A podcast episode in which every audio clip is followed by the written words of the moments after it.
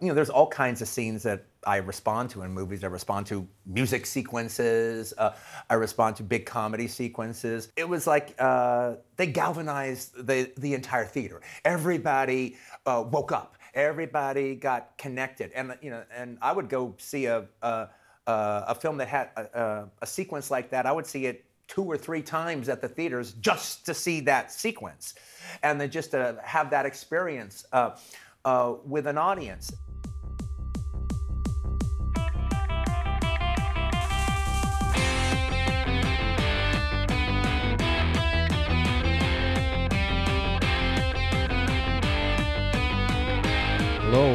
Welcome to Making Tarantino the podcast, another bonus episode for Django Unchained this time.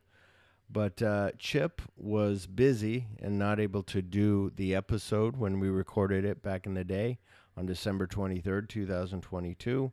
So my friend Jason uh, joined me, and uh, he's fun. He's funny. We're funny together. So uh, I believe it's a good one. So here it is. And at the end, you will not hear a trailer for what's coming up because on that original show, then we ended the show with an episode of like, you know, celebrating the show before we came on to here to making Tarantino. So, but what I will play is the next bonus episode. You will hear Hateful Eight, and then I'll put a trailer on at the end of that for Once Upon a Time in Hollywood. So thank you, everyone. We hope you enjoy. I'm your host, Phillip Duke, and I am here with a man who believes that slavery should have never been abolished. And uh, uh, come on now. no, I know. I was like, should I? Shouldn't I? No, I got to. Um, no, I'm here with uh, Jason Bromley from Popcorn Promises, uh, the one and only, the first Green Lantern, the only Green Lantern in my heart. That's, That's right. right. I wish I had one of those horns. yeah. Uh, hello, Jason. Hello, it's good to be here, Phillip. Yeah, last time you were on was uh, what did we do? I was thinking about it earlier. Damn it. What did we? You were going to be on the Scream episode, but we couldn't get that to happen. You oh, Commando maybe was the last time you were on. Commando I know they blur together because you do my show, I do your show, we do each other's butts. It's all over the place. That's right. Um, yeah, but it's a pretty polished butt. Um, yours is, mine is uh, hairy and gross. Um, the it's interesting because with Jason, I'll be like, he'll be like, "Oh, we did Goodfellas on the show," and I'm like, "Don't you remember that we did Goodfellas on mine? Like you forgot all those facts, and you were like, "There's a fact," and it was like new to you." And and then um and then he was like, "You should do the Crow on yours," and I'm like, "We should," but now we're ending the show, and so this will be the last movie on this show, and then we're gonna go on to uh making Tarantino. So that'll be fun. But we'll have to wait till the next next show before you can do the crow. That's right. Well, yeah, or just, you know, who knows? Yeah, I'll do uh like I told Chip, I said, should we continue my cellular heart just on YouTube? And he's like, no, end mm-hmm. it, end it, fuck it, end it. And I'm like, that kind of hurts. Like it's easy for you to say, but I'm yeah, like, okay, then you're right. Let's end it. But I think he's like, I don't have time to do both. Right. Like he only has two days off. And so he's like, I can only do so much. Um, yeah, but that's your baby. You brought that baby into the world. Exactly. And it was all because of Joe Merle, who was doing those movie guys. And I was listening to them. I'm like, I'm like, how come a long time ago when I wanted to do a movie podcast, I never did because I was like, ah, there's a lot out there. Fuck it. And then I was like, none of my friends want to be on the show anyway. So fuck it. I'll just do my own show. And on that first show, I'm like, oh, I'm going to have what's on streaming, what's on every single streaming platform, and we'll watch shows. I'm going to give you news. I'm going to do all this. And then second episode, I'm like, fuck all that. We're going to do a couple movies and that's it. So it was three movies, and it was like, okay, two movies, and it was like, okay, one movie each, and they'll be connected, and blah blah blah. anyway, we lost Mike Hodges the other day. He directed such films as Flash Gordon, which we did on the show, uh, Croupier, I'll Sleep When I'm Dead, and the original Get Carter, not the Stallone piece of shit, but uh, he directed others, but those are some of the main ones. So uh, Rest in Who peace. was in the original Get Carter? um, Michael Caine. My cocaine. See, Michael Caine. Michael Caine sounds like you're saying my cocaine with Michael Caine's accent. My cocaine. It's Michael That's Caine. interesting. Mhm. Jaws 4 is Michael Caine. Oh, that's a good one. Jaws gets revenge because she's cheating on Brody, something like that. Yeah. Yeah, yeah. Jaws 2 was really good. Jaws 3 was a letdown, and Jaws 4 was a, like it was diminishing returns as they kept going. It was like, come on, really? Uh, I like Jaws 4 more than I like Jaws 3. Okay, you might be right, but it had, but you had, uh, you had Dennis Quaid in there, so he was cool, The thing about Jaws 3 is it was Oh, a great yes. idea having Jaws in SeaWorld, right? but it just was like poorly done. Yeah, yeah, It was shitty. But the Yeah, idea yeah. of having Jaws 3D and in SeaWorld, those were both awesome ideas. yeah, yeah, yeah.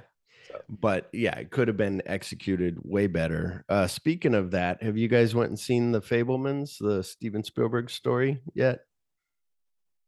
No, it's too Jewy for me. Wow, wow. so he doesn't want to abolish slavery, but let's talk about the Jews. Was Hitler right or wrong? Now that's no, for- no, I, I do want to uh I do want to see that. Um, no, I've heard it's really good. I still haven't seen it. What's funny is I bought the AMC thing. We'll get to the movie in a minute, everybody. The AMC A list thing I bought again. I was like, oh, it's 20 because I was going to go buy Avatar 2 tickets. My one ticket was 19 something. And I'm like, well, fuck it. I'll just buy the AMC A list and I'll go to the movies and I'll see a bunch. And then I go and see Avatar, and that's all. And my wife's like, you bought this fucking thing and now you're not going. So make sure to cancel it. And I'm like, but wait, I was going to go see Violent Night, which you talked about, which we might talk about at the end of the show. And I was going to go see Fabelmans and maybe Black Panther. And, but it's that where you go, where you look at Fabelmans playing in a real small theater and you go, well, maybe I'll just wait. Like I saw Last Blood in a small theater and it was just me. And it's like, okay, that wasn't very fun. Like, you know so why why go why not just stay here and have my own drinks and popcorn and whatever so I'm a fucking weirdo like that too, though. Like I'll see something came out and I'll really want to see it, and then it's been out for like two weeks, and I'm like, ah, fuck it, I'll wait yeah yeah because that's it's where, not new. You just want that new thing. exactly i was like i was like oh i got it for avatar but now i can go see black panther oh wait that's been out a while it's going to be on disney plus soon oh i'll go see fabelmans oh well now it's already available to get early so if i wait a little more it'll just be available on hbo max or somewhere even though i heard spielberg said some shit about warner brothers as well so him and Warner uh, Brothers is doing some dirty Nolan. pool right now, so it's Oh okay for them to say that. It's so annoying. Trust me, we'll get it. Look, this is our last movie episode, and I know Jason's got uh, no time to spare, but here we go. Um, yeah, it's this bullshit that I hate of like everybody's angry at James, you know, everybody's happy. Oh, Henry Cavill's back. And then all of a sudden, James Gunn's like, I'm writing a new Superman. We're going this way. And everybody's like, what the fuck happened with everybody? And it's like, it's Right. getting too long now. You're getting too far away from f- the flashpoint now is going to be like you're going to have Batman in there and you know everybody wants to see Michael Keaton but is this really going to happen like and just Right. forget it like forget all just I don't know it's a superhero thing They had they had their chance to shine and they fucked it up. So Yeah. we've got to go all new. And we can't forget the Snyderverse until we completely get rid of all those people. right yeah, Because no matter what you do, if you say it's a reboot, but it's still got Henry Cavill in it, it's still just the same super, Superman we had before. I agree it's a thing where yeah you could bring Henry Cavill and have him smile for once that'd be nice That'd And, be nice, um, yeah. and then you know and make it light but it's like you shouldn't have hired this dark guy in the first place who Yep. you know no offense but i wonder why his daughter was having these machinations in her head well here's your Yeah. dad who's also a dark person and does a movie like sucker punch which is like holy shit like um but anyway i'll defend sucker punch that was actually i like that movie um but okay let's get on with the show you ready I'm born ready. oh shit okay Yeah. Do you know what a bounty hunter is? You kill people, and they give you a reward. I'm looking for the Brittle brothers. However, I don't know what they look like, but you do. They caught my wife, and they sold her, but I don't know who to. I need your help. If you do this, I'll take you to rescue your wife. Where are we going?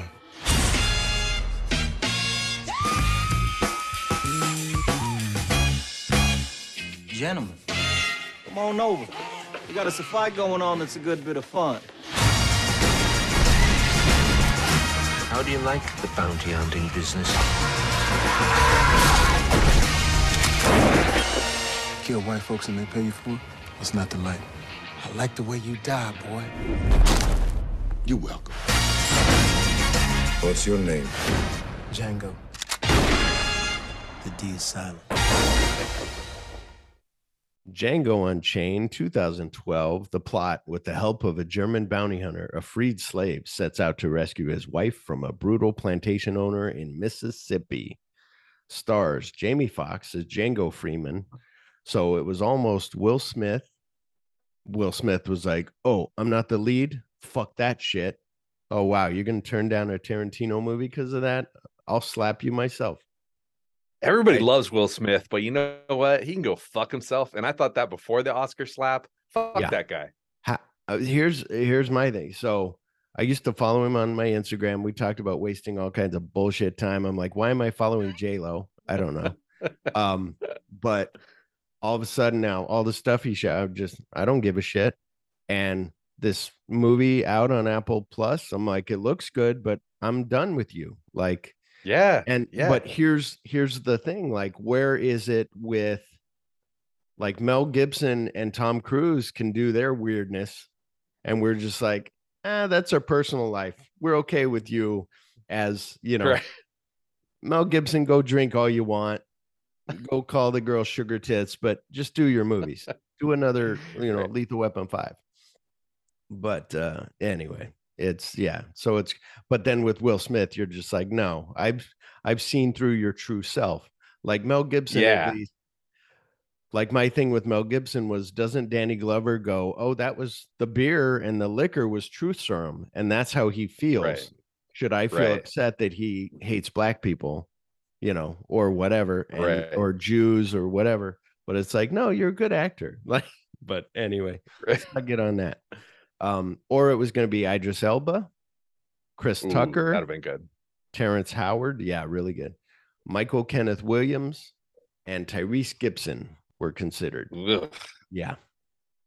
So, well, and Chris Tucker would have been weird. That would have, but it, but it would have straightened you out after he was like serious or whatever. Um, Yeah. Christoph Waltz as Dr. King Schultz.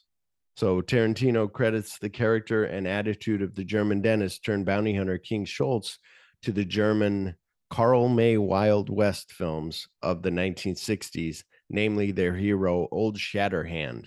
So there's another old movie you can go look up, but just thought I'd throw that in there in case anybody cared. I got some other stuff coming up right here. Uh this po- so there was another thing that they said that I was reading up. King Schultz was a cross between like Doc Holliday and you know, because he was a dentist and stuff like that. Um, but here's something really cool. And this I got out of this watching, I was gonna bring it up, and then I found it in my research right before we hit record. Leonardo DiCaprio's Monsieur Calvin J. Candy. Leonardo DiCaprio has revealed that the characters of Drexel Spivey from True Romance and Doc Holliday from Tombstone were inspirations on his role as Calvin Candy. So this time watching it, I was like, what is it about his character and the way he's saying certain things? And I'm like, it's Drexel. He's totally Totally. you could put Gary Oldman in that role and it could be that whole thing. It's like, you know, it ain't white boy day, is it? Um, so you know, and the Doc Holliday thing, him being kind of a dandy and kind of, you know, really cool. Kerry Washington as Broomhilda Hildy von Shaft. So I think she's related to John Shaft from the from the oh, Shaft totally, movie. totally, yeah. Uh, Kerry, Kerry Washington. I didn't read that. I'm just saying her name is Shaft. So, uh, Kerry Washington sought to bring authenticity to her performance in several ways. The actor playing her overseer used a fake whip but Washington insisted the lashings really hit her back. And to dramatize her punishment, inside an underground coffin sized metal container, she and Tarantino agreed she would spend time barely clothed in the quote hot box before the filming began so the feeling of confinement would be as realistic as possible. It's like, first of all, is that Quint is that Quentin again being like, let me, He, you know, yeah, Let me turn torture myself people, on. man. well that and let me turn myself on like here's what i want like i was even thinking he probably has to be real careful. There's a part at toward the end where he's got django on a rope and he's tugging on the rope and django's trying to keep up with the horse. And i'm like is this him just you know you know Yeah, you don't know probably. i understand it's part of the movie but also like some kind of weird fetish or whatever who knows? Um but yeah uh yeah He really was- choked that actress in Inglourious Basterds. that's what we talked about last week. It was it's those things Yeah. where and she kind of laughs it off as like, I guess I'm gonna die by Quentin Tarantino. Okay. Like because Yeah. like I can't Yeah. trust Christoph Waltz to do it right because he might do it too much or not enough. I need to do it just right. And it's like, okay, we've seen your bed habits now. You're those guys that are almost like a serial killer that likes to choke your girlfriend till she almost passes out. Like Yep. or your wife or whatever. So yeah, it's it's crazy. Uh, Samuel Jackson is Stephen Warren. Walter Goggins, your favorite, as Billy Crash. I mean, I love him too. He's always a he's always a mean guy. Uh, speaking of Christmas, watch Fat Man, everybody. It's a good. He's a hitman. Oh, that is a good one. Bill. Yeah. Gonna kill Santa. James Remar as Butch Pooch and a Speck. So he's in the beginning as a Speck owning Django, and then later he's the guy that looks like uh, Black Bart or whatever that real guy name was. Don Johnson as Spencer Big Daddy Bennett, and Franco Nero as Amerigo Vespucci, not Vespucci, but Vespucci. Um, so Franco Nero, in case you didn't know, was the original um Django. So the one that's Oh, at the okay. bar with him that looks over at him and he's like, he's like, you know, who are you? And he goes, I'm Django. You know, how do you spell that? D J N G O D is silent. And he goes, he goes, I know. And he walks away. And so it's like, oh wow. And he had a thing. I thought I put in here and maybe I did later, but um his thing was like, yeah, I did put in later. Um anyway, in case I forgot it, because I was this morning, I'm like, let me do all my notes. I gotta wake up in six hours. Um that uh he he had this idea. I did put it in now I remember. Anyway, he had this idea to be um Django's father. Like there'd be flashbacks. Before he was in it, he was like, what if he kept having flashbacks of me and then it's revealed that I'm his father? And it was like, oh, Mhm. that'd be cool. Like the original Django or something was like you're the father. Now, this also has other people in it. And I don't know if you know because you're younger than me. So it's got Tom Wopat from Dukes of Hazzard. I'm my name's Yeah. Phillip Duke, so I'm a Duke boy, right? So I love Right. Right. fucking the Duke boys. Tom Wopat shows up, and I'm like, oh fuck, it's Luke Duke. Awesome. And, he's still looking good, man. yeah, Like he, yeah, he's exactly. still just got a little gray on his goatee, but he's good. Yeah. And uh, and then um, so the first guy that shows up is like, why are you shooting in, you know, sheriff, you know, sheriff, uh, I forget his name, Sharp's place, and he just shoots him right in the chest. That's Don Stroud, who was in like a bunch of TV, and he was in the Mike Hammer show with uh, with uh, Stacy Keach. So he's been in a lot of stuff about a lot of biker movies. And then um, that guy that's like, you want to come in for some cake? It was my birthday yesterday. We just had cake. You know, come on in. And that's and he was in Hateful Eight, and that's uh, um, he was in Matt Houston. There used to be a show called Matt Houston, and um, now I can't think of his name, but he's in it. So you're like, oh my god. And then I'm sure she had a bigger part, but Zoe Bell had the rag, you know, had the red thing on her face, and they were going to do a whole, I think, background of that because you had. Did you see uh, Robert Carradine was in there?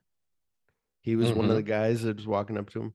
Um, Mhm. and then there's two other people. One of the guys I think was from Kill Bill, and anyway, whole bunch of people, which is cool. Like if you're Rob Zombie or Quentin Tarantino, you can call these old actors up and be like, "Hey, you want to do my shit? Like I loved you back when I saw you." Blah blah blah. Written by Quentin Tarantino, directed by Quentin Tarantino. So uh, I'm sure I don't need to ask. I almost should get rid of this question, but it's our last movie. So who gives a shit? How did this movie come into your life? Oh man, I've been a Tarantino fan from way back, and uh, I was super worried after seeing the last couple movies because uh, I've kind of grown to like Inglourious Basterds, but I didn't like it the first time that I saw it, Mhm. and I was really worried that Kill Bill was like such a love letter to himself. I was like, Tarantino's gone too far in the other direction now. He can't not make a Tarantino movie. Yeah. Uh, and then Django came out, and I was like, holy shit, he's back again. He's got it, you know? Yeah. And then I felt like he didn't get it all out of his system. And Hateful Eight was kind of like a post ejaculate movie that he did after Django. yeah. Uh, but yeah, I loved Django. Well, and and some of that you look at like I get excited by seeing all those old actors, but some people would be like like I was listening to Dude's Guide to Lady Ladies Guide to Dude Cinema, which now they just call Dude Cinema. But it's a thing where guys tell them to watch a movie. Like it's one of those you get a girl over, you're like, oh, you should watch this movie. It's fucking great. and they're like, is that a date movie? Like, is Kill Bill a date movie? Like, did that turn you on? Anything? And one of them was him they were talking about Kill Bill and they were like, all this shit that I don't know, this nerdy shit that I don't get. And it's that thing like Shawscope, like, or all these Don Stroud, like Matt Houston, like you're like, I don't get it. But of other people, nerds are like, yes. And he's almost like you said, ejaculating, like, look at this, look what I'm gonna do here, look what I did there. Um, so you're like, oh my god. Um, yeah, mine too. I mean, like Chip always says, like, well, I got turned on to it because you told me to go see it. Like you were fucking Right. talking all about it. And I'm like, well, yeah, everything like was like, oh my God, you know. And this one, I don't know if I found the script for this one. I don't think I did, but the other ones, I the script got released, got leaked for Kill Bill one and two, and it got leaked for Inglourious Basterds. And I was reading that like, holy shit, this is amazing. Um, and right now I'm in the middle of reading. I was hoping to finish it. Maybe I'll finish it by next week. The um, I got the uh, Natural Born Killers script because I want to see what. Oh, yeah, yeah. You know, they got in a fight over that he kind of Mm-hmm. changed it and it wasn't his baby, and he's like, "Fuck it," but that they made up after that. But he's like, "That's his own thing." But he also wanted to Right. pull his name off of it, and they would only let him do like story by or something like that. Um. So anyway, yes, I uh yeah, when this came out, I was like, and it's one of those where you don't know what's better, Inglourious Basterds, Hateful Eight, you know, this one. But as Chip and I said, they get better. And especially Once Upon a Time in Hollywood, I remember after that first came out, and I talked to Joe and I talked to you, and I was like, "Oh wow, what do you what do you think?" And you were like, "I don't know, it's not a Tarantino movie," and I'm like, Right.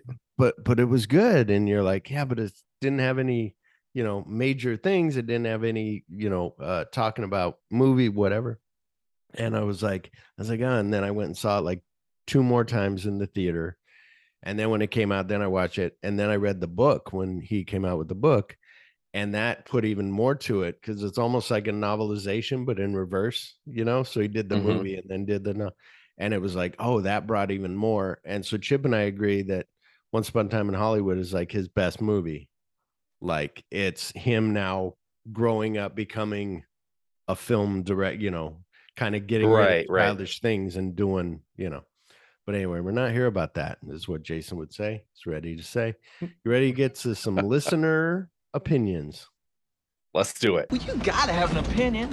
Well, opinions are like assholes. Everybody has one.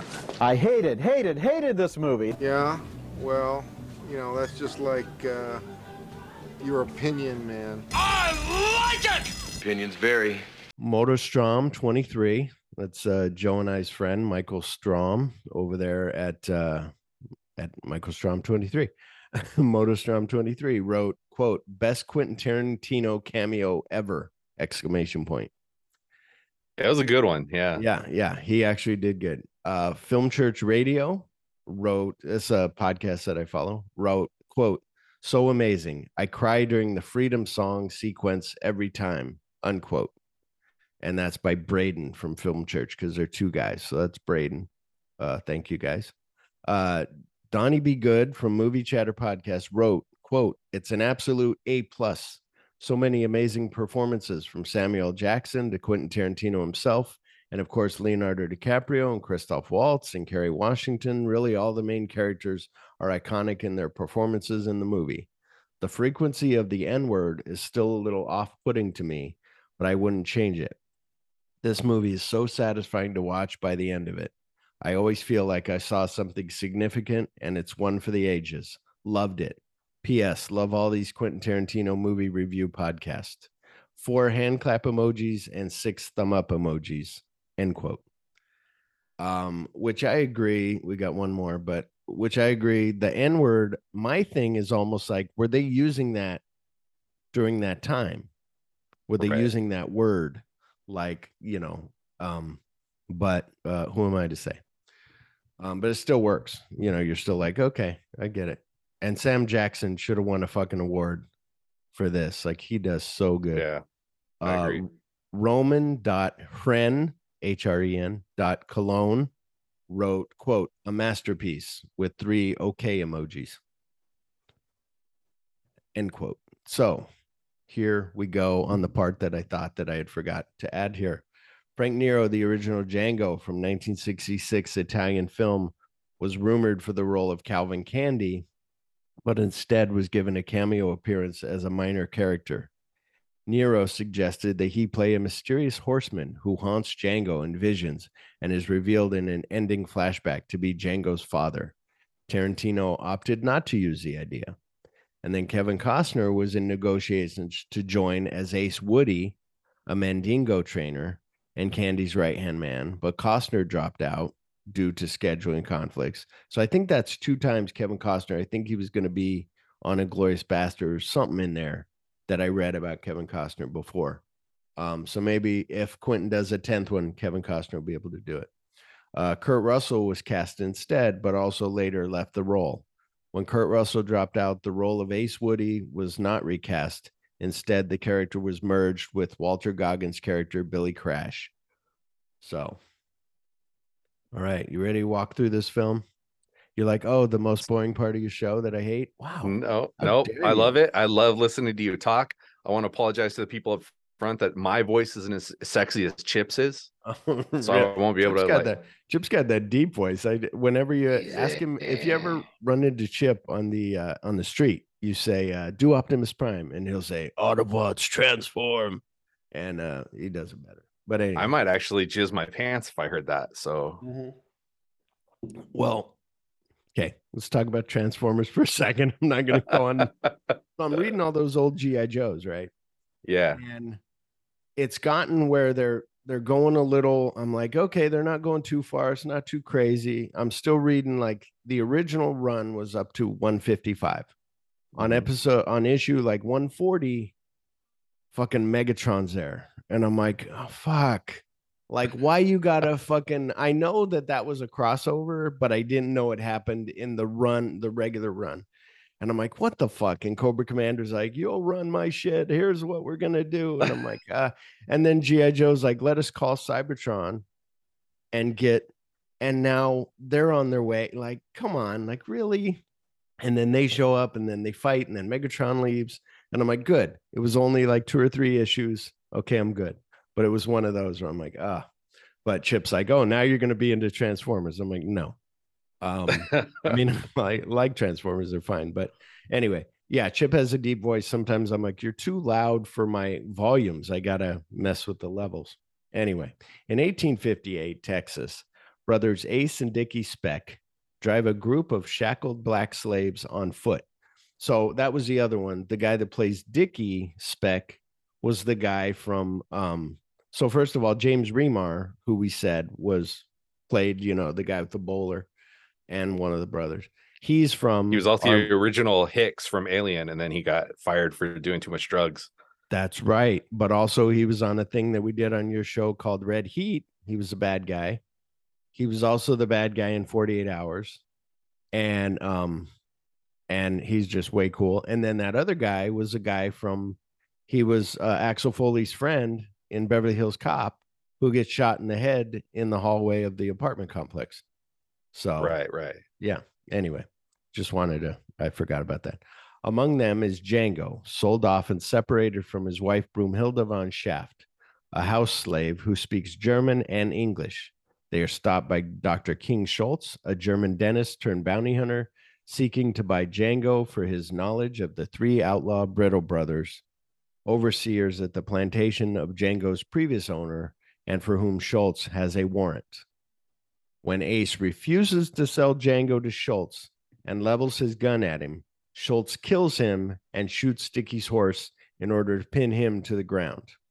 So, what's cool about this is uh Christoph Waltz is like, I don't know guns, I don't know it. And I, I'm sure you've seen the guy, that old guy that's a quick draw, like old West quick draw guy. He goes through all the all the competitions. Anyway, he's really good. He trained them on pulling. That's a nod. Jason's nodding. It's a podcast. He doesn't know that. It's okay.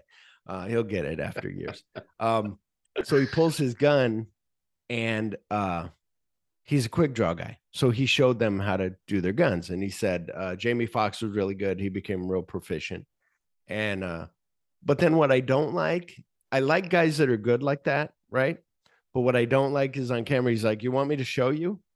And they're like, okay. So they move the chair away and he stands up and he's got his jeans on. And he's like, there, I pulled, did you see it? I pulled it. And they're like, okay. And he's like, there, I did again. Let me do it slower. And you're like, come on, we understand. You're fast. Like, we get it. Like, you don't need to, you're here because you're fat. But anyway, Right, right. Christoph Waltz was like, I knew nothing about guns. I'm not a gun aficionado. I don't really care, you know, whatever. And he's like, and the guy goes, but he trained with that and he's holding the lantern, drops the lantern and pulls the gun. It's almost as cool as the collateral thing with Tom Cruise, like taking all those guys out like in Right. record time. Like, um, so yeah, so he just pulls that big gun out, shoots them, and you're like, holy shit. And I remember Chip's wife was like, Chip was like, Yeah, my wife, she doesn't like blood. So his wife was like, They just killed that horse and that head just exploded. Like, uh so, but um Schultz insists on paying a fair price for Django before leaving the other slaves to kill Dickie. So I like that too. When he pulls it, he's like, This, we're just talking and you pulled your gun. Now, you know, kind of like that was self-defense. He was gonna kill me, so I shot him, and you know, and I got witnesses. I got one, two, three, yeah, four or five witnesses, and you're like, oh shit. uh, Schultz offers Django his freedom and seventy-five dollars in exchange for help tracking down the Brittles. Django and Schultz kill the Brittle brothers at Spencer Big Daddy Bennett's Tennessee plantation. Bennett lets Django and Schultz leave due to the warrant, but later tries attacking them with a posse.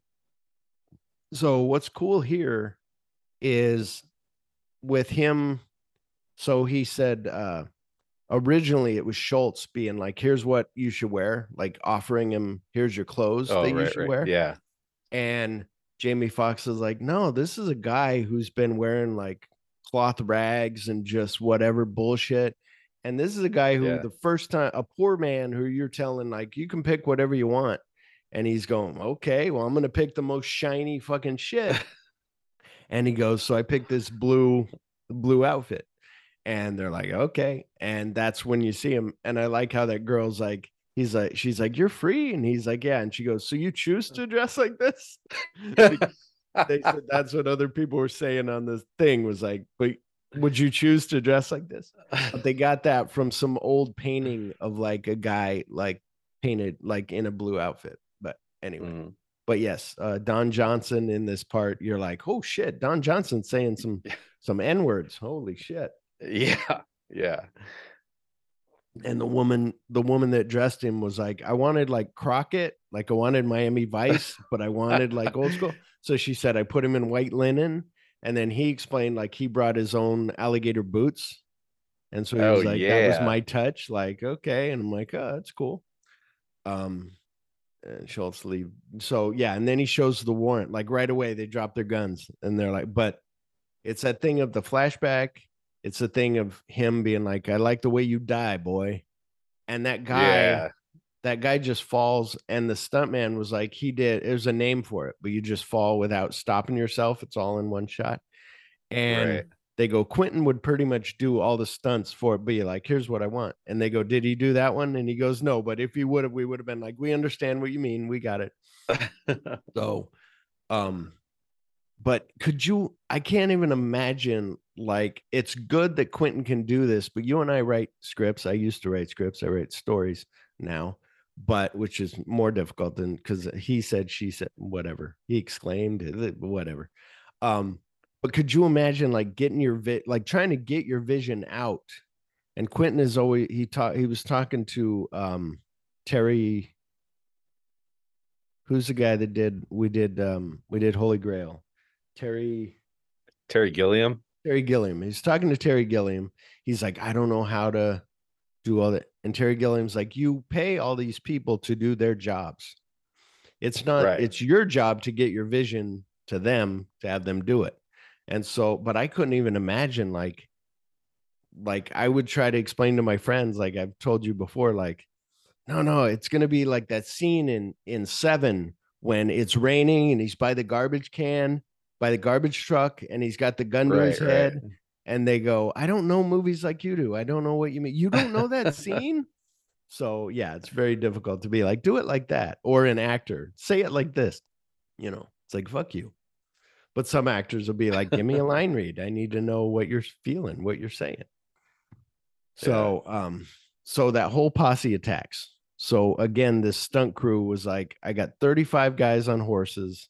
We're all gonna run in there. He said, so it's a whole stunt family, as you know, those stunt guys. So he's like, we got fathers, we got grandfathers, we got kids, we got all the stunt guys are just like, I want to be in on this. Like, we're gonna run 35 down this hill. Like, let's go.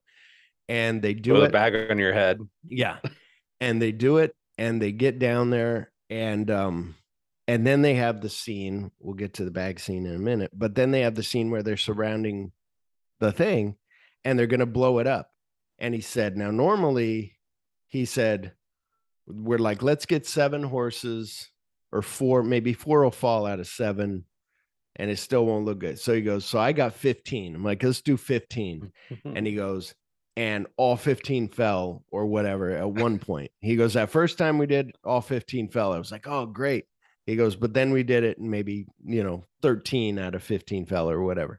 And he goes so it was really good and um because they did the old school you know they did it regular not hurting any horses or anything um so but what's interesting the bag scene that i read was so quentin would show that to people that were coming to interview him he'd be like here's a Mhm. scene i want to show you and he'd show them that scene and they didn't laugh and they didn't much you know they were just which i could see out of context you're like am i supposed to Right. laughing? what's going on and Yeah.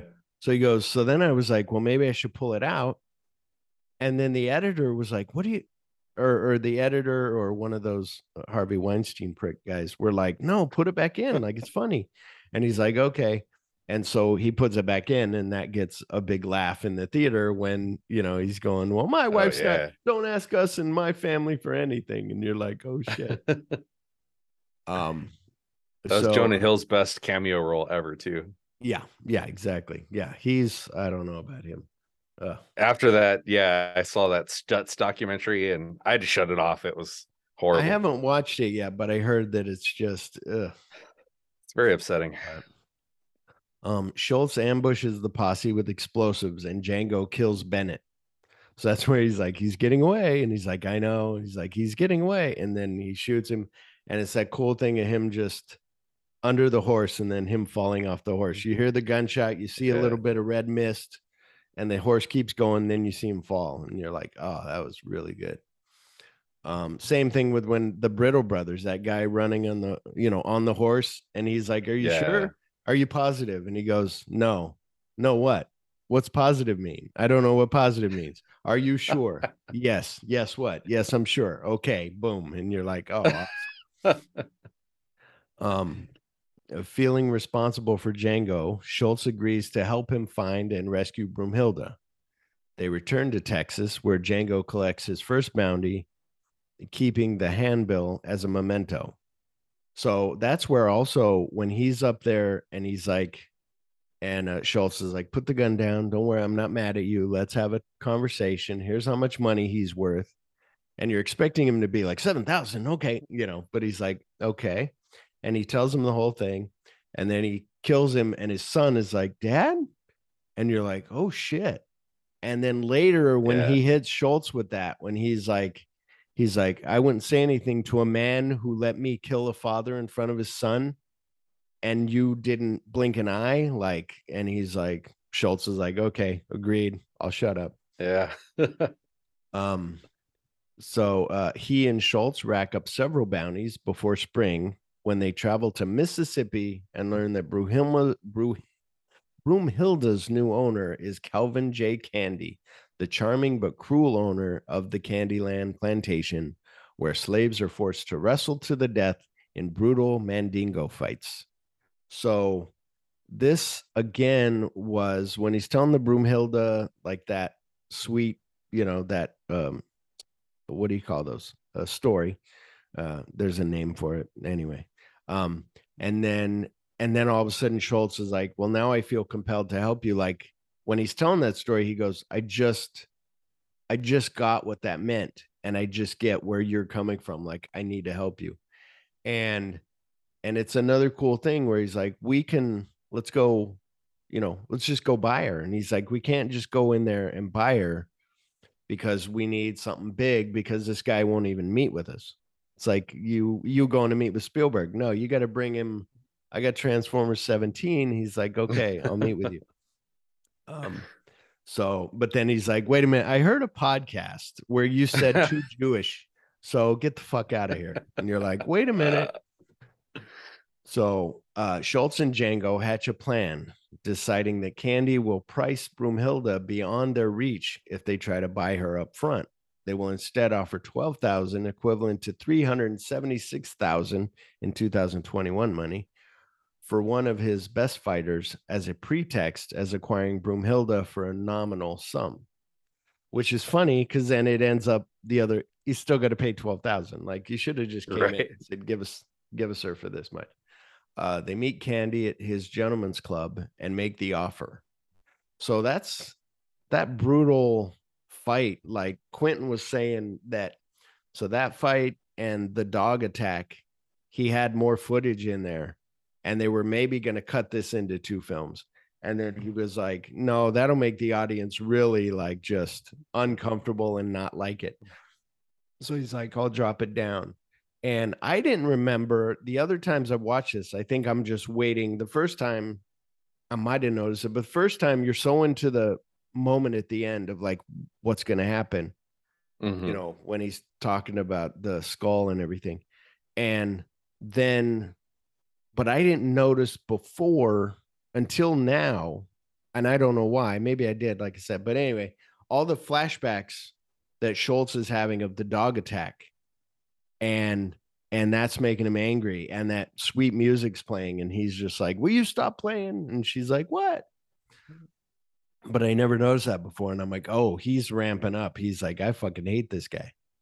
Um and we'll get to that in a minute but uh because there's one of my favorite scenes i don't know what your favorite scene is but we'll get to it uh at the end when i ask but anyway uh make the offer. Intrigued candy invites him to candyland En route, the group encounters Candy's slave trackers, who have cornered D'Artagnan, an escapee Mandingo fighter. So uh, Schultz attempts to save him, but Django intervenes to prevent him from blowing their cover. So this was my favorite part. I love him. I love uh, Leonardo comes up there to his horse and he's looking at him while they're having the dogs attack the guy and he's just looking at him and they're playing this game of cat and mouse this game of chess whatever and you can see that it bothers jamie you know it bothers django but he's also like putting up that front that it doesn't but you know Mhm. that candy knows that it does bother him and he's just watching him and waiting and you're like and he's like oh your your buddy schultz doesn't seem to and he's like yeah he just doesn't agree in this he, he oh yeah he goes i've met americans and you're like, oh fuck, yeah, Americans are fucking shitty people. Yeah. So he's like, uh, and then um so it's that whole thing it's that thing of i'll pay and he goes no you won't and he just puts okay and puts some money back and that other guy's looking at him like what's going on? Like what is going on here? Like kind of that's weird your dynamic and everything. Um but uh uh, Candy has the trackers dog mall trackers dogs maul D'Artagnan to death, visibly upsetting Schultz. By the way, did you see that there's a new Three Musketeers coming out with like, like it's a two-parter. It's a French film, but it's got like these stars that you know, Eva Green and some others, and you know, it's like in two parts. Pretty cool. Anyway, uh, having told Broomhilda of their plan, Schultz offers to buy her as his escort while negotiating the initial deal during dinner. So what it skipped here was when they show up and he's like, "Oh yeah, she's in the hot box. I forgot to tell you. I've been meaning to tell you." And Jamie Foxx is ready to fucking shoot everybody. So many times he's Yeah. going for his gun, and I'm like, nobody sees you going for your gun. And and then finally they let her out, and you're like, it's everything he can do, it's everything Schultz can do, like you know, to play the part. So good. Um, they, they make the deal during dinner. Candy's staunchly loyal and suspicious head house slave, Stephen, realizes that Broomhilda knows Django, uh, deduces their plan, and alerts Candy. So this jumped way ahead already. But um, did you think that this was too long? Were you like, get to Candyland already? Like, you know, like in a way, this is two separate films. Like you're like, Yeah, yeah, no, totally it is. Um, no, I liked I liked the change of pace. If they would have kept going how they were going, the movie would have just neandered on and on and on. Mm-hmm. right, Uh, yeah, But the fact that they go to Candyland to me, it sets up almost like this whole new, like I'm reinvested in this new yeah, turn of events, you know, Yeah. and I can't wait to see these characters and how they interact. And uh, I don't know if I'm supposed to say it yet or not, but my favorite scene is that that table, the scene at the Oh. table. yeah. Where, where- he cuts his hand, yeah, Yeah, yeah, and that is Tarantino at his best. What he Yeah. does the best is that you know someone's going to die at the end of this yeah, confrontation, yeah. but we don't know who, we don't know when waiting. it's coming, Yeah. and it's just dripping with tension. Yeah. and then it's- uh, DiCaprio's like speech that he gives is just it's chilling. yeah, it's it's the it's that thing that I've talked about that I've heard Quentin Tarantino talks about. It's like stretching a rubber band till it's almost going to break, and that's what he does. And he said there's some directors who can't do that. They falter at Right. it. Like on his video archives podcast, they were watching some movie, and he's like, at the end, it just kind of kind of fizzled out. Like it wasn't really tense. And that's what he Mhm. does do is like you're like, what the fuck? Either that or you got something like Marvin shot in the face that you don't expect. You're just like, oh, they're free, Right. they're fine. And then all of a sudden, like, what the fuck? Um, but yes, uh, so Candy, so it's when he like Steven's just wondering about these guys already, like nobody else is, and all Candy's thinking is money. And like they Yeah. explained also about Candy, is he's such a faker. He's a wannabe. He's not Right. even like, and so until Steven is like, hey, here's what's going on. And I like how he's like, you're gonna let him sleep in a big house? Like now we're gonna have to burn all the blankets and burn all the sheets. And you're like, oh my God. Like I remember in philosophy class, we were talking about the in the Jewish uh in the um in the uh Jewish what's the name? The the camps, in the camps for the Jews, that they would have these gray um these guys that were like they would rat on you if you did something wrong or you were trying to escape. So they were part, they were like German, they were on the German side, but they were Jews, but they could be killed in it. But and it was this weird thing. And he was like, You don't want to be that guy, you know, you want to be Yeah. better. Um But that's what Sam Jackson did so good in this performance Oh, is yeah. that he played a despicable character, yeah. but it's so engaging to watch. Yeah, yeah. Everything he says, you're just in there. And then when he's like looking at her, when she like glances back at Django as she's going back to the kitchen, and he's like, and he go, "You know him, don't you?" And she's like, "No, no, I don't." Well, then why are you scared? Because you're scaring me. He's like, no, "Sit right there and you just wait." And then he puts it together, and I'm thinking. I was thinking earlier, you know, they both got burned on their cheeks, and I'm like, they Mhm. should have been like, like, hang on, you got one and she's got one, but um, but it's really cool when he then tells Candy, like, Can I talk to you? And he's like, Get up out of my chair. Like, no. Right. right. and he's like he's like well no it's something in the in the library blah blah and he's like oh okay and he gets up to go talk to him and that's when he tells him and and then he's like okay and he brings his stuff in and you're like oh shit what's he gonna do and it's the i called it last week uh um chronology because i was thinking cranium chronology but it's phrenology but Uh, when he like you said when he's talking about the three bumps and like and it's those things where it's that thing where people believe it like right. my thing is though i was thinking of this this is just i mean i know django probably doesn't believe it but if django's not very educated django might believe what candy's saying about right. That the submissive part is larger and all this and he's going to be like oh must be must be true and um but anyway that whole like you said that whole scene he pulls everything out you're like what's he going to do we got this guy he used to be a slave and you're like oh fuck here we go and Yeah. and they're just it's just oh it's just him running the room and and then uh, Candy alters the deal at gunpoint to sell Broomhilda for $12,000 instead of the fighter. Schultz reluctantly agrees. So it's that thing of him slamming his fist down on that glass, whatever it was, and breaking his hand. Now, as a director, I tried to direct one movie. I could not imagine not calling cut right away. You got Right. Leo DiCaprio at that time, your highest guy, and you're gonna just be like, keep rolling. But I guess Yeah. you're watching him, and if he keeps going, you keep going. Yeah. Exactly. And if you've been, if this is toward the end of your shooting and you've been like, okay, I've worked with him, I know how he works, I got it. And it just, you know, and him just going through that whole thing and being angry and slamming that hammer down. I read something, I don't know if it's true, that he hurt himself twice. One was with his hand, the other one was he slammed the hammer down and it broke and hit him in the head. But oh my like, god. but like maybe not bad. But that hammer thing is like, you're like, oh fuck, like that makes everybody jump and makes you jump, and you're like, oh Yeah. shit. And uh during the sales finalization, Candy threatens to kill Broomhilda if Schultz does not shake his hand to seal the deal. So that's that thing where if she leaves here without him shaking, and you're like, and you kind of know, but you're like, oh yeah, they took all his guns, but that, oh shit. And it's a thing that I've always said with Quentin, because you and I, I don't think have talked about it much. Me and Chip talk about it.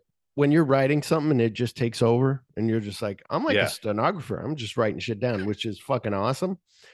So Yeah. I got stuck in a in a part one time writing my script, and it was about that these guys know that they've been double crossed, but they're still going to pull off the heist. But how are they going to do it? And I'm like, how's he going to talk them out of it?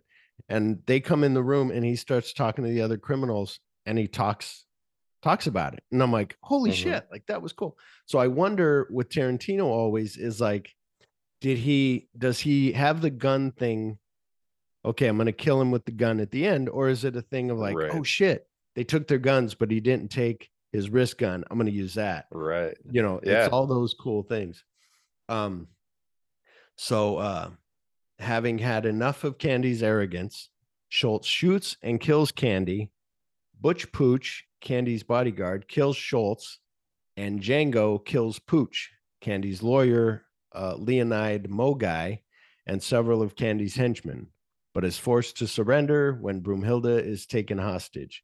So that part, I fucking love this shootout. I love that it's like cannonballs and Yeah. like, like, and you're just like, holy shit. And the song and like, you know, the music and everything works out. And it's like bloodier than Wild Bunch, which I was thinking, have you ever seen the Wild Bunch? Yeah. And yeah. It's insane and it's great. And and you're just like, right on, right. And he pushes out of that room and kills those other two guys. And that other guy keeps yeah. getting shot in the leg and the stomach. And he's like, That's "Hey, so stop." good. Oh, so good. And then um, the next morning, the chained Django is tortured and is about to be castrated by Candy's henchman, Billy Crash, when Steven arrives, informing him that Candy's sister, Laura, who has taken charge of the plantation, has ordered him to be sold to mining company and worked to death. That whole conversation, that whole him telling like about like you're going to go to this mining company, you're going to work every day with a sledgehammer, breaking big rocks into little rocks, all the way until you get old. When your back gives out, they're going to thump you over the head with a hammer and put you in a shallow grave and you'll be done. And you're like, holy shit, like fuck. And it's just like, oh my gosh. Uh slavery's bad. Hot take. Is that that good for me to say?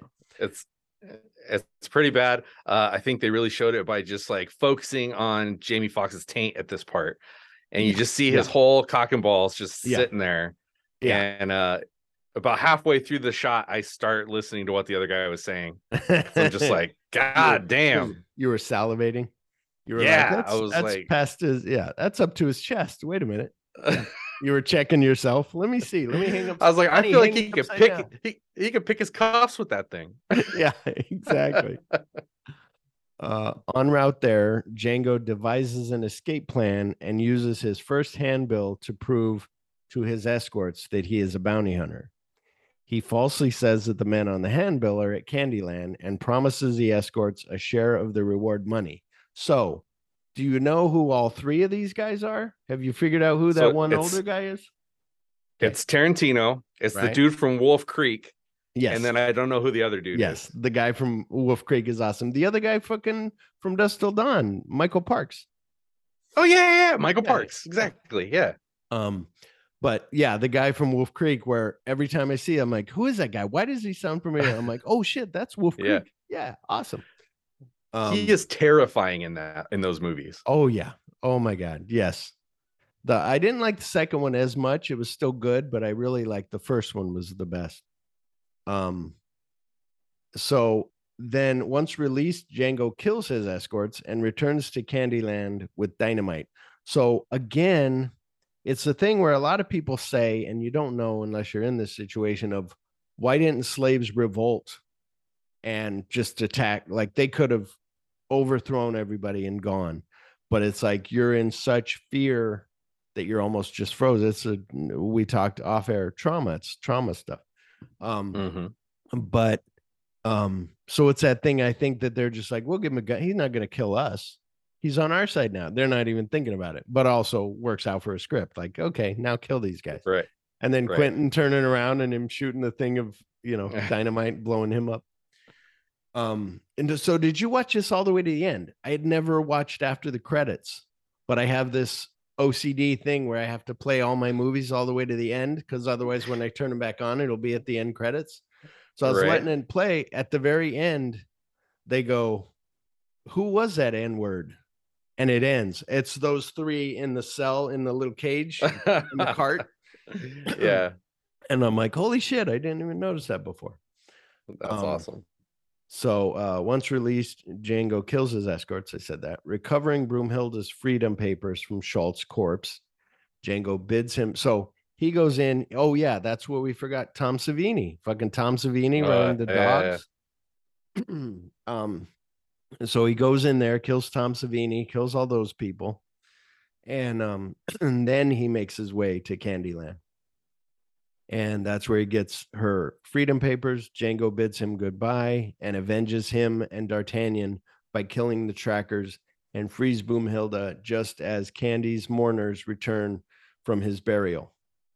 So that's the other part that we forgot when he's talking about D'Artagnan before he kills him. When Schultz is like, D'Artagnan, you know, it's from you have all these books, and this is where you know he's a faker. He doesn't know that it's Three Musketeers, and then he's like, oh, some French guy, you know, Dumas, like, oh, you know, and he's like, he's like, he was a black man. And he just stayed like, he's like, oh, um, like, so it's yeah, like, oh, so good. Um, so uh, at the mansion, Django kills Laura. Say goodbye to Laura. What? Say goodbye, to Miss Laura. He's like, goodbye, Miss Laura. Boom. Like she just flies out the thing. You're like, oh, awesome uh, Crash and the remaining henchmen releases the two remaining house slaves and kneecaps Steven before. So he's like, he's like, all the black people like leave, and Steven goes to leave. He's like, no, not you. You're you're on the white side. Like, come back here. Before igniting the so yeah, he's like, you never said anything about kneecaps, and he's like, what? And same thing when he's killing uh what's his name? Um crash. When he's like when he goes remember when you said something about castrating me? And then he shoots him in the dick and he's like "Ah, Yeah. oh so great. And um and so then uh he lights the uh ignites the dynamite he had planted throughout the mansion. Django and broomhilda watch from a distance as the mansion explodes before riding off together. The end so oh thank you thank you yes. Um so yeah it's uh it's that thing of so that's his horse that he stole. When he stole the horse from the miners that's his real horse. I don't know if you knew that. That's jamie Foxx's real horse that Oh, so- nice. and he was saying the stunt guys were like stunt guy was like okay when you're riding this horse you're gonna ride it bareback? He's like yeah. He goes well when you do this like hold on because but if thing if you feel something's going wrong just jump off. And he's like jamie foxx like okay. So he's like he's like we're going like 35 miles an hour. And i'm going there's no way i'm gonna jump off now. Like so he goes i'm just holding on as much as i can. And his horse that was his horse from like four years earlier he got it given to him on his birthday. And um and then they trained it to do those little tricks and stuff. Um so while he's doing it at 35 when he's done that trainer was like i am so glad that you didn't do what i said of jumping Yeah. off because i was like i hope he doesn't do what i told him to do because then we're in big trouble and he's like no no so uh we already kind of talked about but what is anything uh or if something sticks with you in this movie like i said like mine is a jang the mandingo fight is like brutal and you're like oh and him Yeah. throwing that hammer is like oof Yeah.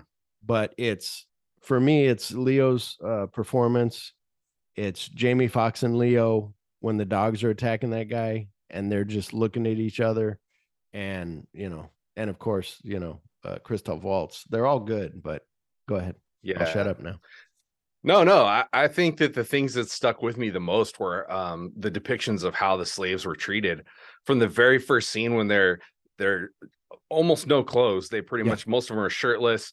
They got that chain around their neck, Yeah. and they're marching with no shoes on through Yeah. the cold winter. And Yeah. it's just like, man, the way those people were treated is disgusting. yeah Uh, and then the hot box thing really upset me yeah uh this the scene with the dog like it was almost too hard it's hard to watch yeah um but luckily you know django gets his revenge and uh it- that's what makes it okay in the end because you know like after seeing it you're like well at least this isn't going to be a tarantino ending where like i could have easily seen candy like blown away django yeah yeah because it's a Yeah. tarantino movie you never know who's going to survive and who's going to come out on top so yeah uh, exactly I, I liked that that it had a happy ending, that he got his wife back, that nothing happened to her. Because Yeah. that would have been another shitty thing if she would have died. yeah So I like that this one has a happy ending. Yeah exactly and am i a bad person then when i talk about the performances and you talk about Yeah, yeah. slavery is bad yeah. And I'm like, yeah, what was good was Leo asshole. DiCaprio and his 25 year old girlfriend. Um, um, no, yes. All that's what else is interesting is all the realistic stuff. He'll do the realistic stuff, but then, like I read when we did Inglourious Basterds last week, it was a thing of people being like, well, you're this is almost like Holocaust denier stuff because you made the Nazis like comical. And he's Right, like, no, yeah. I'm doing my own movie. It's a genre Yeah. picture like all of his ones, but this one especially, which I'll get to here in a little bit, but he calls it a southern instead of a western. So it's like, Right. you know, um, but yes, it's yeah, it- but yes, it was a good revenge, you know, kind of just uh it's great. Uh, reviews, Rotten Tomatoes, critical consensus reads bold, bloody, and stylistically daring. Django Unchained is another incendiary masterpiece from Quentin Tarantino. Unquote. So, an entire issue of the academic journal Safundi. I don't know where this is. I don't know what it is, but it's a journal that I found. uh, I found this history was devoted to Django Unchained in Django Unchained and the Global Western featuring scholars who contextualize Tarantino's film as a classic Western. Dana Phillips writes, quote, Tarantino's film is immensely entertaining, not despite, but because it is so very audacious, even at times downright lurid, thanks to its treatment of slavery, race relations, and that staple of the Western, violence. No doubt these are matters that another director would have handled more delicately and with less stylistic excess than Tarantino, who has never been bashful. Another director also would have been less willing to proclaim his film the first in a new genre, the Southern. So that's what else I like is he's not bashful. He'll be like, no, he doesn't give a Like- fuck about like- anything. He he'll kill Hitler.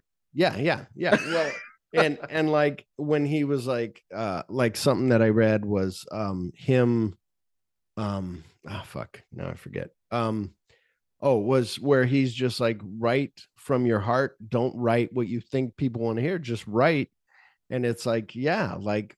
And I was telling Chip, I used to have up until a couple years ago, I would try to write cool things in my movies. I would try to write like, or in my stories, like, oh, I'm gonna have this guy talk about Bullitt from 1969, like talk about Bullitt. That would be cool.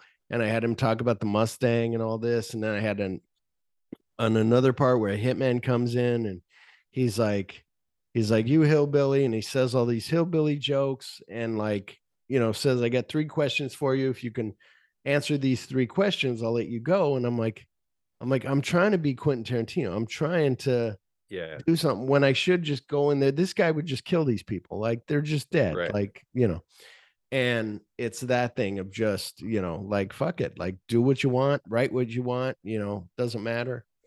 Um I think that everybody as a writer wants to be like Quentin Tarantino, but here's the thing.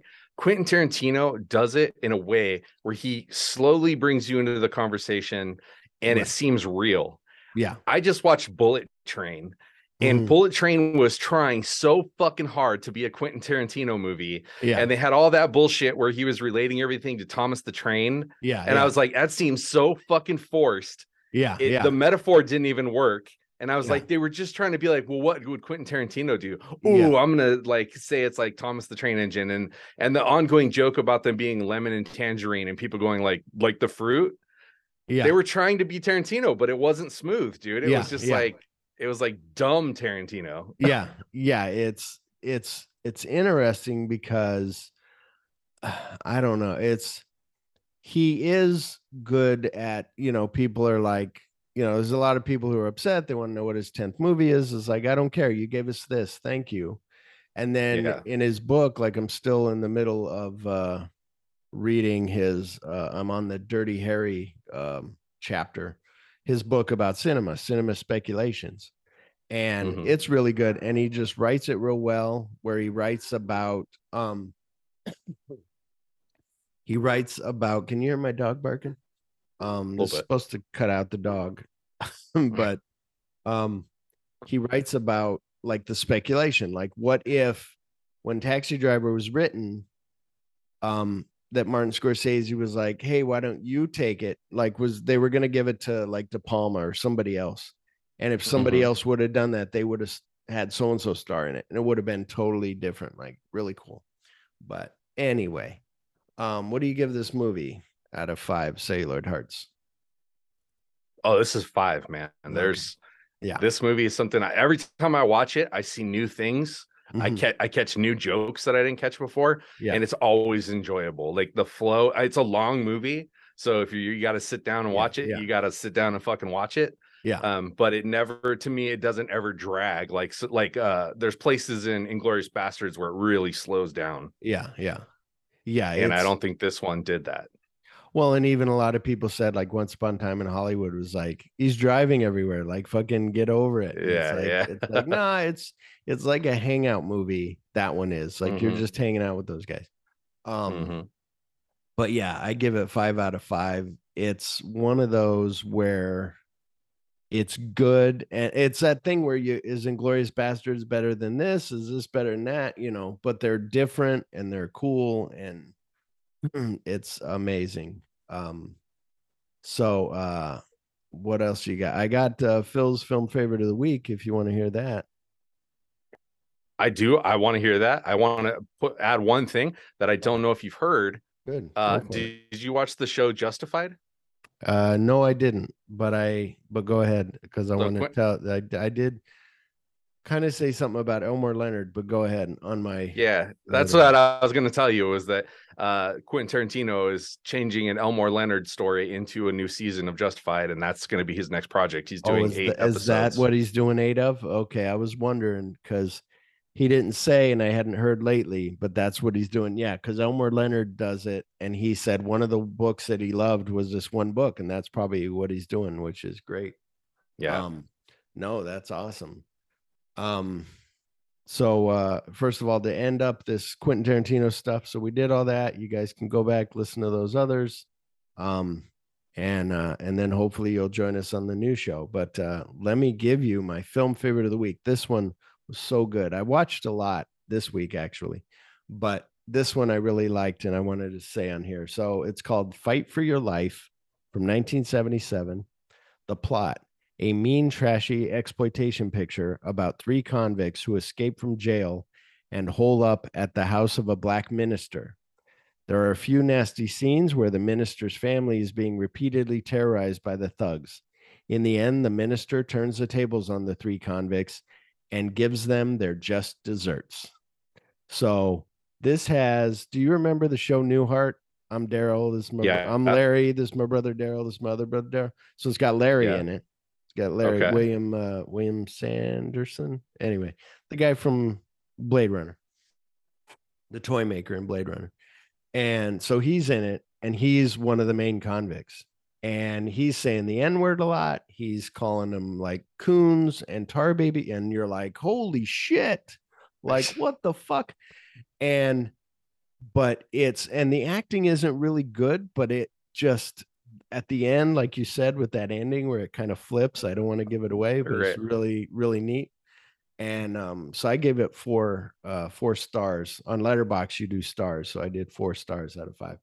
Um, Right but yeah, it was good. But then of course we watched Gremlins and we oh, watched uh, you know, classic. Christmas vacations and we watched I watched Arthur Christmas the other day, which I had never seen. It was really good. I really liked it. I was yeah. like, oh, it's a cool twist. Um, so uh you got anything other than Bullet Train, your favorite movie of all time? Oh, yeah, that one pissed me off. I saw Amsterdam, and I really liked that. Um, it I- was. I- Go ahead. Sorry. I, I was just gonna say it, it was uh very stylized, very kind of a different story, but I was just like entranced by it, man. I just thought it was great. And Christian Bale, pff, fuck, Yeah. that guy knocks it out of the park, dude. Every time. Yeah. Every I, time. I haven't seen that yet, but I had heard things of like everybody wanted to see Amsterdam. And then I heard these one guys were like, they were like, but then when you're like, what's the story of Amsterdam? And somebody breaks it down, cannot explain it. They go, but when they Yeah. break it down to one sentence, you're like, that's what it's about. And it loses. No. And I'm like, I'm like, I love this guy. I've watched all his movies ever since fucking Three Yeah. Kings, like all the way. Right. And before Three Kings was flirting with disaster. But I said, I've seen all of them except for Joy. I haven't watched Joy yet. But I go, I want to watch this fucking movie. So yeah, it's on HBO Max. Want to check that out. This other one was on YouTube. Uh, Fight for Oh, Your okay. Life. You'll never see it, but I'll tell you about the end at the end. Uh, after right. we done recording. So come back on December 30th for our podcast finale. Ooh. Right. Chip and I are ending the podcast after four years. It may come as a shock to some of you, but we are starting our new podcast called Making Tarantino the Podcast on January 20th, 2023. So for our finale, will we be talking about our favorite parts of the show, like favorite movies that we did? Uh, so I told Chip, I go go through everything we've done and tell me if you like the kid with Charlie Chaplin or what. And he's like, okay. And I'm going to see if he did his homework. I mentioned to it like four times. I'm like, okay, I'm done. I won't bother you. But I'm waiting for me to go. And what's your favorite? And him go, hang on, let me scroll through. Uh, so it will be a loosey goosey episode. We will even have some call ins, maybe even from Jason Bromley. Oh So, shit. um, that's right. Well, and then I asked this guy Tim, who lives in Indiana. I don't know if he still lives in Indiana, but I was like, I was like, hey, you want to call in, or would it be? I go, we recorded about this time right now, and he was like, oh, that's a little late. I got to go to work and it's going to be tough. And I'm like, ah, damn. I was hoping all these people would call in and be like, Uh, "Here's 7 like." p.m. Yeah, Fuck. exactly. Well, for him, it's like whatever. Indiana different. Who knows? Anyway, uh, certain movies stick with you. They stay in your head and heart forever. So, from all of us at My Sailor Heart, keep watching movies. What do you have to say, Jason? Anything for your last big show? Don't forget to on? watch Pop Pop Pop Popcorn Promises podcast. That's right. I just can't watch it, but listen to no, it. you can listen to it. One that him and I did, we did uh Ferris Bueller, which made me laugh. I don't think it's just because it was me, because I I told my friend, I go, I mentioned you in it about how you when I came out of court and all this stuff, and he's like, okay, and he listened to it. He goes, oh my god, who is this guy? That was funny. And I go, you "Yeah, told some wild stories on that one. It was good. y- yeah. And then I said, and then we did the, but the the really good one. I hadn't done Raiders on here, my favorite movie of all time, and I haven't done Raiders of the Lost Ark. And part of it is because I can't up what you and I did on your show. It's like, no, that was too good. So I just tell everybody, go go listen to Raiders of the Lost Ark over there. Um, but yeah, um, I think that's all. You, you got That's it. Nothing. Yeah. No, right. thank All you. right. Merry Let's. Christmas. So, yeah, let's uh, put a bow on it. Thank you. Merry Christmas. Wrap it up. Wrap up our uh, podcast.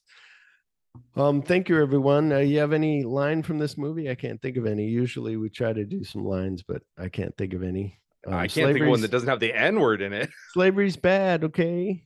How's that? Uh, you do any? Okay. Yeah. Okay. All right. Bye, everybody. Bye.